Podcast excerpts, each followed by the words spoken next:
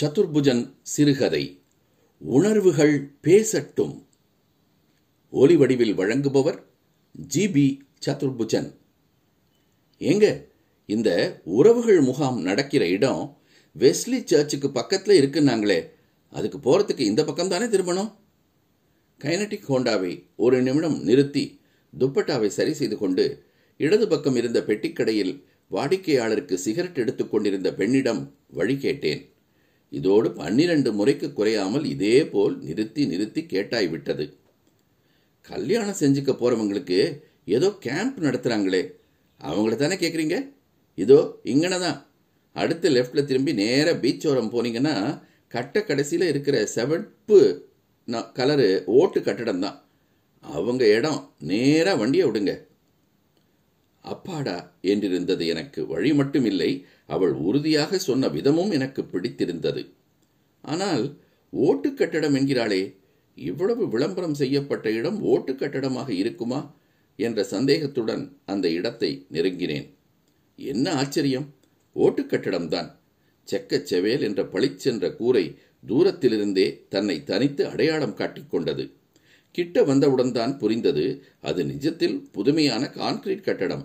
ஆனால் அழகுக்காகவும் தனித்தன்மைக்காகவும் சிவப்பு ஒட்டினால் ஓட்டினால் வேயப்பட்ட கூரை என்று. கடற்கரையை ஒட்டி தனியே கம்பீரமாய் இருந்த அந்த பங்களாவின் அமைப்பே மிகவும் ரம்யமாக இருந்தது. கேட் திறந்துதான் இருந்தது. நேர வண்டியை உள்ள விடுங்கம்மா. அதோ அந்த ரெண்டாவது பில்டிங் இருக்குல்ல அங்கதான் ரிசப்ஷன் எல்லாரும் அங்கதான் இருப்பாங்க. போங்க.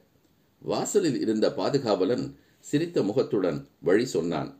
போகும் வழியில் பிளாஸ்டர் ஆஃப் பாரிஸில் செய்த பெண்ணும் ஆணும் சேர்ந்து பானை செய்யும் சிலை ஏதோ கனவுலகத்தில் தோன்றியது போல் எழுந்து மறைந்தது. அதன் அருகில் வருக வருக உறவுகள் முகாமுக்கு வருக என்ற பெயர் பலகை உற்சாகத்துடன் என்னை வரவேற்றது.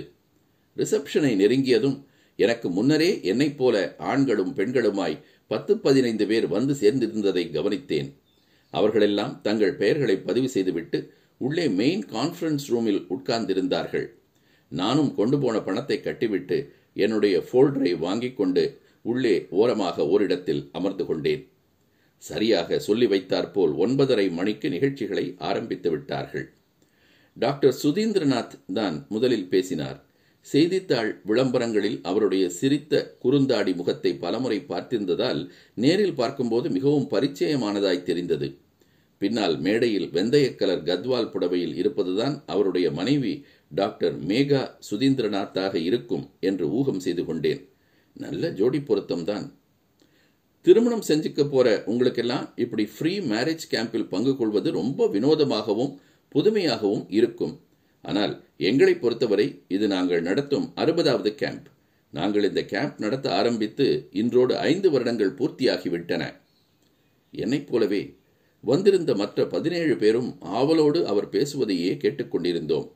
வீடு வேலை என்று எல்லாவற்றையும் விட்டுவிட்டு இங்கே பத்து நாள் கேம்புக்காக இவ்வளவு பணத்தை கட்டி இந்த ஒதுக்குப்புற இடத்துக்கு வந்திருக்கிறோம் என்றால் ஆர்வம் இருக்காதா பின்னே?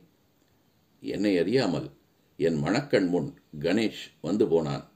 யார் இந்த கணேஷ் என்கிறீர்களா? அவன்தான் இன்னும் ஆறு மாதங்களில் எனக்கு கணவனாகப் போகிறவன். குளோபல் சாஃப்டில் சிஸ்டம்ஸ் இன்ஜினியராக இருக்கிறான். பெண் பார்க்க வந்த அன்றே முதல் பார்வையிலேயே என்னை எளிதில் எஸ் சொல்ல வைத்தவன்.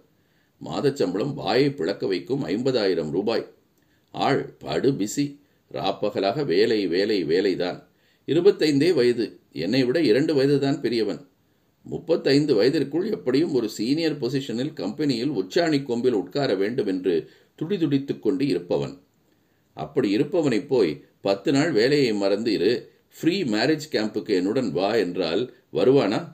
ப்ரீ மேரேஜ் கேம்ப் நீ மட்டும் போய் வந்து எல்லாம் எனக்கு சொல்லிக் கொடு என்று ஒற்றை வரியில் வழி கொடுத்து அனுப்பிவிட்டான். ஹே கணேஷ் இப்போது நீயும் என் அருகில் இருந்தால் எவ்வளவு நன்றாக இருக்கும்? இதுதான் இந்த பத்து நாளும் இந்த கேம்பில் நடத்தப் போகிறோம். வாழ்க்கையில் பல விஷயங்களுக்கு நமக்கு ட்ரைனிங் தரப்படுகிறது. வீட்டில் சமையலுக்கு கூட ட்ரைனிங் நடக்கிறது. ஆனால் வாழ்க்கையில் மிகவும் முக்கியமான இந்த திருமண பந்தத்திற்கு தயாராவது எப்படி என்று யாரும் யோசிப்பதில்லை. அதனாலேயே பல திருமணங்கள் விரைவிலேயே முறிந்து விடுகின்றன. இவற்றையெல்லாம் பற்றி நன்கு தெரிந்து கொண்டு திருமணத்தின் முக்கியத்துவத்தை உணர்ந்து இந்த கேம்பில் வந்து கலந்து கொண்டிருக்கும் உங்கள் ஒவ்வொருவருக்கும் எங்கள் உளமார்ந்த வாழ்த்துக்கள். பெஸ்ட் ஆஃப் லக் மீண்டும் மதியத்திற்கு மேல் மூன்று மணிக்கு சந்திப்போம்.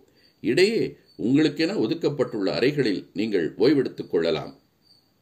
எனக்கு கிடைத்தது ஆறாம் நம்பர் ரூம். என்னுடைய ஃபேவரட் நம்பர். நல்ல சகுனம்தான். சாமான்களை வைத்துவிட்டு முகம் கழுவி ட்ரெஸ்ஸை சரி செய்து கொண்டு வெளியே புல்தரைக்கு வந்தேன். ரூமில் அடைந்து கிடப்பது எனக்குத்தான் சுத்தமாக பிடிக்காதே. Hi I am Govind your neighbour in room number seven இயல்பாக பேச ஆரம்பித்த அந்த இளைஞனின் அணுகுமுறை அவனை திரும்பி பார்க்கச் செய்தது. எல்லோரையும் போல இழிக்காமல் கண்ணியமாய் இருந்தான். நானே கையை நீட்டும் வரை கை கொடுக்க காத்திருந்ததிலிருந்தே அவனுடைய பண்பாடு தெரிந்தது. அவனே தயங்காமல் தன்னை முற்றிலுமாக அறிமுகம் செய்து கொண்டான். பங்களூரிலிருந்து வந்திருக்கிறான். மல்லேஸ்வரத்தில்தான் வீடு. தமிழ்தான். ஆர்கிடெக்சர் முடித்துவிட்டு சொந்தமாக பிராக்டிஸ் செய்து கொண்டிருக்கிறானாம். அவன் திருமணம் செய்யவிருக்கிற ஆர்த்தி என்னை போல் லிட்ரேச்சர் ஸ்டூடெண்ட் இல்லை. அவளும் பிஇ படித்து அங்கேயே ஒரு சாஃப்ட்வேர் கம்பெனியில் வேலையாம். மற்றவர்களெல்லாம் தங்கள் அறைகளில் ஓய்வெடுத்துக் கொண்டிருக்க கோவிந்தும் நானும் மட்டும் புல்தரையில் உட்கார்ந்து கொண்டு விடாமல் அரட்டை அடித்துக் கொண்டிருந்தோம். அவனிடம் பழகும்போது ரொம்ப நாளாக தெரிந்த ஒருவனிடம் பழகுவது போல் இருந்தது என்னை ஆச்சரியப்படுத்தியது. ஒரு நல்ல நண்பனாக இருக்கக்கூடிய எல்லா தகுதிகளும் இயல்பாகவே அவனிடம் அமைந்திருந்தன. மூன்று மணிக்கு எல்லோரும் மீண்டும் கான்ஃபரன்ஸ் ரூமில் ஆஜரானோம். இப்போது மிஸ்ஸஸ் மேகா சுதீந்திரநாத் மைக் பிடித்தார். Men are from Mars women are from Venus என்ற புத்தகத்தின் ஆராய்ச்சியின் அடிப்படையில் சொல்லப்பட்டிருந்த மனோதத்துவ விஷயங்களை குறித்து அழகாக எடுத்துச் சொன்னார். ஆண்களும் பெண்களும் எப்படி வித்தியாசமான கோணங்களில் எல்லாவற்றையும் அணுகுகிறோம்? அதனால் என்ன என்ன பிரச்சனைகள் வருகின்றன என்பதையெல்லாம் பற்றி உதாரணங்களுடன் விளக்கியது மிகவும் சுவாரஸ்யமாகவும் கண்ணை திறக்கும்படியாகவும் இருந்தது. இடையிடையே டாக்டர் சுதீந்திரநாத்தும் அவர் மனைவிக்கும் அவருக்கும் இடையில் நடந்த வாக்குவாதங்களையும் வினோத சம்பவங்களையும் மேற்கோள் காட்டி குறுக்கிட்டது சிரிப்பலைகளை தோற்றுவித்தது. கோவிந்த் வயிறும் தோளும் குலுங்க குழந்தை போல் சிரித்தது என்னை மிகவும் கவர்ந்தது. அந்த இடத்தில் என்னையும் அறியாமல் கணேஷை வைத்து பார்த்தேன். அவன் இறுகிய முகத்துடன் உட்கார்ந்து கொண்டிருந்தான் என் மனத்திரையில். அடுத்த நிமிடம் அந்த இடம் காலியாகியிருந்தது உறவுகள் கேம்பின் ஒவ்வொரு நாளும் மிகவும் சுவாரஸ்யமாய் உருண்டோடியது. திருமண பந்தத்தை பற்றி பல பல புதிய விஷயங்களை புரிந்து கொண்டோம். நமக்கு ஏற்ற துணையை எப்படி தேர்ந்தெடுப்பது என்பதிலிருந்து தேர்ந்த துணையுடன் எப்படி உறவை பலப்படுத்துவது என்பது வரை பல பல படிப்பினைகள். இவற்றையெல்லாம் பற்றி தினம் தினம் கோவிந்துடன் மாலை வேளைகளில் விவாதிப்பது என் மனதிற்கு மிகவும் பிடித்த விஷயமாய் மலர்ந்தது. கடைசி நாள் இரவு. உணவு சாப்பிட அனைவரும் கூடினோம். நின்றும் நடந்தும் சாப்பிடும் பஃபே சிஸ்டத்தில் ஏற்பாடு. தன்னுடைய தட்டில் நாணையும் கரியையும் எடுத்து வைப்பதற்கு முன் கோவிந்த் அனுசரணையாக எனக்கு வேண்டியதை கேட்டு எடுத்து வைத்தான். அவன் திருமணம் செய்யவிருக்கும் ஆர்த்தியை பற்றி பேசிக்கொண்டே சாப்பிட்டான். என்கேஜ்மெண்ட் தான் ஆகிவிட்டதே தவிர எங்களுடைய திருமணம் ஒர்க் அவுட் ஆகுமா என்பதே சந்தேகம்தான். ஏன் அப்படி சொல்ற கோவிந்த்? இல்ல அவளுக்கு எப்போதுமே வேலை வேலை வேலை தான் அதுவும் இருபத்தி நாலு மணி நேரமும் கம்ப்யூட்டரையே கட்டிக்கொண்டு அழுகிறாள். இதையெல்லாம் பற்றி இன்று இருக்கும் தெளிந்த மனநிலையில் மீண்டும் நினைத்து பார்த்தால் குழப்பம்தான் மிஞ்சுகிறது. எஸ் என்னுடைய உட்பி கணேஷ் கூட அதே போலத்தான் இருக்கான். எனக்கும் பயமாகத்தான் இருக்கிறது. ஆனால் கல்யாணம் ஆகிவிட்டால் எல்லாம் சரியாக போய்விடாதா? புது மனைவியை விட்டுவிட்டு கம்ப்யூட்டரையா காதலிப்பான்? புது மனைவியை கணேஷ் விடாமல் இருக்கலாம் ஆர்த்தியும் என்னை திருமணம் செய்து கொண்டால் தன்னுடைய புது கணவனை விடாமல் இருக்கலாம். ஆனால் எல்லாம் சில நாட்களுக்குத்தானே ப்ராஜெக்ட் என்று வந்துவிட்டால் இவர்களுக்குத்தான் எல்லாமே மறந்து விடுகிறதே. ஆர்த்தியும் என்னை திருமணம் செய்து கொண்டால் என்று அவன் அழுத்தம் கொடுத்ததை நான் கவனிக்க தவறவில்லை. அர்த்த புஷ்டியுடன் கோவிந்தை பார்த்து நான் சிரித்த அதே கணத்தில் அவன் மிக மிருதுவாக என் கையை அணைத்தான்.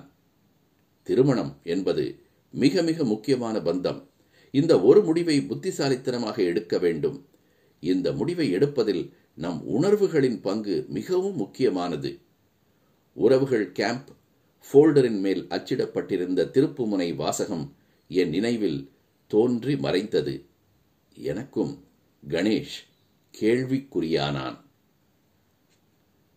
நன்றி நண்பர்களே மீண்டும் சந்திப்போம்.